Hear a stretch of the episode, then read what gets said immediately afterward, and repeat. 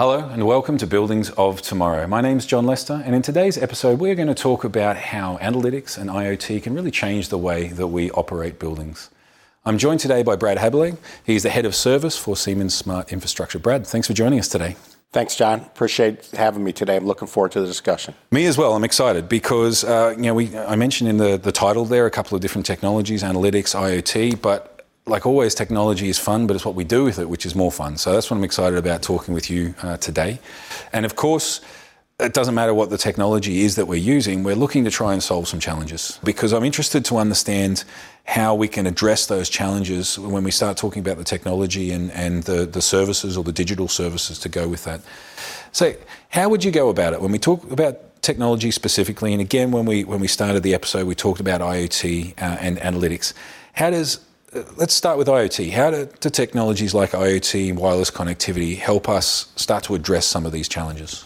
Yeah, um, first, you know, IoT is a big word, kind of a buzzword out there. You see out there, uh, but it's it's really enabling technology that allows us to do things that we always wanted to do. It's just we couldn't do it cost effective, first and foremost. So it's technology that enables something else. And you look at buildings. The example I'll, I'll give you a couple examples. Number one, um, we would always operate a building more on a set of schedules. So we would turn things off, turn things off. It was based on some assumptions on how the building operate. But we really didn't know what was happening in that building at any given day. So the first thing is you look at IoT, the sensor network consents and has a very good idea on who's there, when they're there, and it doesn't mean an individual for for for security reasons, but it knows a person's there, how many people, what they're entering, what the patterns are. So it starts to learn from that, uh, and what that gives you the capability. On example, just on lighting purely, before it would be on a schedule, six o'clock in the morning, turn off then it would turn it on at six o'clock in the morning. You might dim things on the weekend. Sometimes you leave it on all night and be able to do that. Now it senses, it knows when you're coming in. It will only turn on the specific areas you're turning on. Um, and then it will also learn over time how the patterns of that and start adjusting, even the dimming and that stuff. So that saves energy and makes it more efficiency. Same thing occurs when you use that sensor net to control the heating and ventilation. Same thing, it makes decisions and, and more efficient decisions. So you, you save energy, which is save sustainability in your CO2 reduction. Uh, it's better operations because they're not using these sources. So you don't have to change bulbs, you don't have to change uh, equipment as much more because the run time's down there. So has lots of effect on there. Uh, but the key on there is IoT for just the sake of IoT doesn't mean anything. It's what you use it and how you turn it into services and what you do to apply that is really what's most important. And then let's take to that next step because, as you mentioned before, which is a great line, I like that. IoT for IoT's sake is useless. You have to to know what you want to do with it. You have to use it for a purpose. So how does that then then we t- when we take that step to to services, digital services, and within that analytics, how does that enable us to really start addressing those challenges? Yeah, so lots of examples there. And, and, let me just state this is here's the challenge on that. So, what happens is every manufacturer or every piece of equipment wants to build their own IoT type of piece on there. But if you run a facility, it's a complex ecosystem of different systems working. That's information that's helpful. You need information that it directs you in the right area. So let me let me just share how, how it kind of operates. I told you before, in the past, we operated on kind of schedules and preventative maintenance. Uh, so the difference today is what you're looking at is we, we pull information out of buildings. Okay, it's constantly flowing of both technical information, but then also combining that with what's happened with your maintenance management and your routines. So you look at that two data streams that are coming out. You're correlating that and you're running analytics on there. And what it will do is it will tell you where problems will happen before it has it. And, and, I'll just give you a simple example of that, which I think is a great example. We had a big university customer, uh, multi campuses, high end university, wanted to have good services. Um, and what they were looking at is they were really in a reactive service mode. So um, they would do approximately 80,000 different hot and cold calls a year. Okay. So we'd have all this massive hot and cold call pieces, and it would be taken and reacted because all his team was doing is going out and finding out that problem. What we did is really simple. And to give you an example, we pushed the data up, what we did is we ran analytics on there and we could see the root cause of that problem. So it was a piece of equipment. When you went down a stream, you would think it was uh, an air handler, but you went down, down, down, and you might find it was a uh, stuck valve or something like this. Uh, and what we did then, if you connect that to the maintenance management data, you could see the correlation of how many tickets were done. Each one of those tickets are people doing something that our cost. Yep. And then you look at what that correlator and you can fix the root cause. So instead of 18 different issues that were occurred, basically there was 18 hot and cold calls, they send it out. You could see the problem, where it occurred, and you solve the problem. We, we, we plugged that information and analytics on this university. Within two months, we cut down half of their hot and cold calls, half of their reactive services. But when you go further and further, you can drop that. Then you can use that cost to do more improvement things. Yeah, right. And just for, for clarification, when you talk about hot and cold calls, this is urgent calls or calls to a service provider to come out and check something, fix something, do something like that. Yeah, yeah. These were actually calls from their tenants, right. which are a combination of professors, students, and this one is great because it's a very rich school. And if, if anyone knows the U.S. schools, they're about, this one's probably $60,000 per year they're paying for the student. So the actual parents would call in for their kids, for their kids were uncomfortable. But that's the level of service. So you're, that's the people that are funding you, so you got to take care of them. And, and that's the, you talked about that balance between you know, efficiency, energy cost versus expectation and service. That's the level of service. Yes. And if you have 80,000 calls and you reduce this by half, there's a huge amount of time and, that's, and cost. That's two months. That's not when you go further, that's what you do is you change the dialogue on you're doing instead of doing reactive services, you stop doing that and you're doing first you're doing preventative services and then you're doing predictive services. And even your preventative services change drastically because before you'd literally have someone go out with a clipboard or looking at running kind of analysis on tools. Mm-hmm. You can do all that activity instead of once a month or once a quarter you're doing that constantly doing that same routine. You're seeing when things are out outside of scope and you know then you're going to have a problem. And then over time you run running algorithms that will predict those problems and then you can direct your activities. It changes completely changes how you operate and uh, you know that's that's what's happening today and really it's just starting uh, and so the future is really bright for that. What are the next steps for an industry you know, we started with just basically remote reaction. So customers call in. We used to just roll roll a technical expert on there. So now we have a team that can do a diagnostic and solve that problem 60, 70% of the time. So that's the first phase. Then what we looked at the service we provide on there and how could we do much more the preventative activities through looking at systems and machines. So when we send a tech on a job, they direct it to the problems versus that. Then we went to more, of, I call the predictive pieces with analytics on there uh, and how we go do that. But then what we've really seen the trend really change in the last two years is how does the customers interface the building and how can you use that? And that's when you're looking at how someone's in there, a group of persons are working in a building. And before they would pick up the phone and call. Now they can use their app, they interface the building and say hot and cold. We might not do anything. We might wait until there's crowdsourcing until five or six people are doing it, and you make decisions at the same time you're running the analytics. They also can order their food. They can, they can tell where their card serves. So they're interacting with the building. So you're seeing a much more interaction, and that's kind of the next phase of what that is. Uh, so that that's that's a kind of the future pace.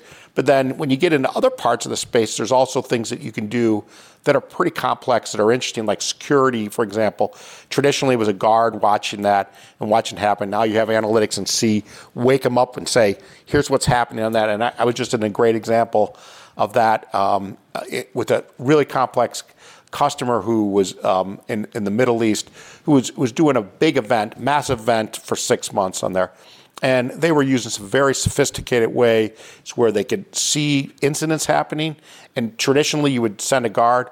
Well, they could immediately provide that information through video mediums mm-hmm. to the local police, tell them exactly through geofencing where that is. Not only that, they could they could immediately dispatch a drone to be able to see what was happening at the same time. So a lot of really cool technology you can do uh, by using all those use cases and taking information and tying it together we have an industry that's complex. No matter whether you're talking about fire safety, security, energy, uh, building management, whatever it might be, there are many different pieces uh, that that uh, you know mechanical systems, electrical systems.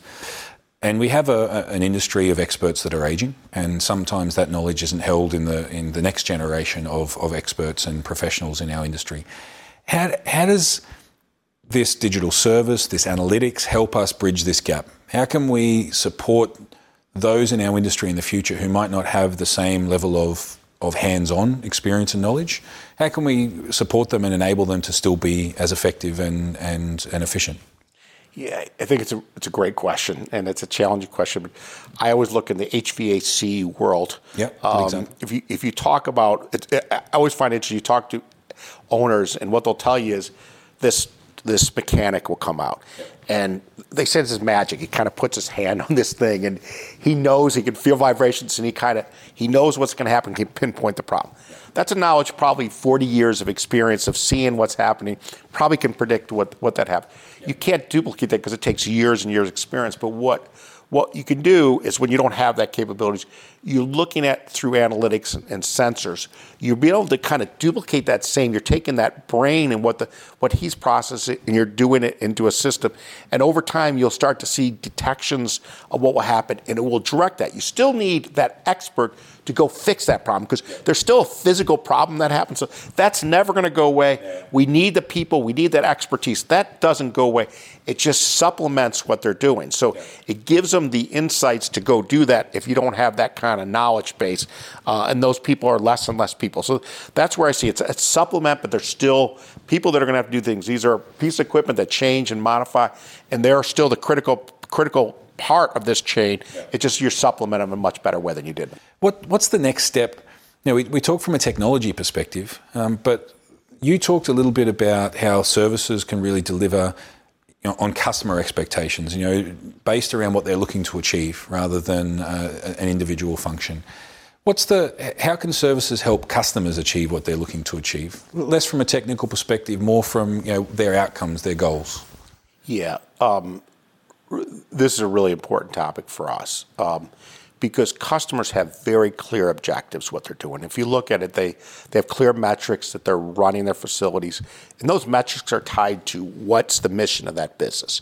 Okay, and it differs between if you're a pharmaceutical R&D facility, you might want to uptime and conditions of that R&D because you have a, a mice lab that is needs to be that's 10 year old experiment and you need to make sure that it's under the exact same condition. You miss those conditions, it all goes away.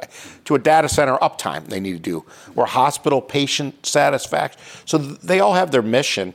It's a matter of how does the facility support those mission. So for us, what it is is identify those key KPIs that are the drivers to their mission and see how those affect. And then you set benchmark and you drive to improve the performance on that. And how the services can do one is we can use the information to know exactly where we are at any given time with dashboarding and tools to see how we're on those those benchmarks. And then what we do is we divide combination of physical services with on-site, off-site services with analytics to be able to continue to make improvements in those things. And that's the key. Not only that, and make sure that they don't go the other way. Uh, so have those improvements and not go the other way. And you can do that in a much more efficient way today than you ever did because you have the information to go do that. Before it was a physical activity. It wasn't that they didn't have the same ideas. It's just the cost to do that and the labor to make those things happen. So that's why the strategy was we're going to do preventative maintenance and hope it doesn't break. Yeah. That's really, and preventative maintenance was the good side. Mainly people did reactive. So you have ability to get ahead of that and see what that information, and then you target your maintenance, and that's really the key. So it's a totally different approach, yeah. uh, and everyone's trying to tackle that. People are at different levels of maturity. Um, and we've the good part is we've learned because we see all kinds of different buildings all over the world, and you learn from that, and we have the data to be able to learn from that very quickly and rapidly, and then help other customers. Yeah, and, and, and that's where you know we link back to the, the, the very start. That's why technologies like IoT, technologies like analytics, and, and digital services are such a key enabler for that. Because without that, as you say, we wouldn't be able to scale. We wouldn't have the, the ability to, to deploy these kinds of services. As an industry, we just wouldn't have enough people. We wouldn't have the resources. Brad, thanks so much. Great conversation. Thanks so much for joining us. It was a good fun. Thanks, Jon. I really appreciate it. And for our audience out there, um, go through this journey. It's well worth it. It's it's uh, changes the way you operate. It's the future, uh, and we hope we can help you get there. Thanks again, Brad. And thanks to everyone that is uh, with us today. Thanks for listening. Thanks for watching. Please remember to like, comment, or share this episode. Also, ensure that you subscribe. Check out our, diff- our new episodes as they come out every other week. And hey, um, feel free to share it with your colleagues. And until we see you, we'll see you soon.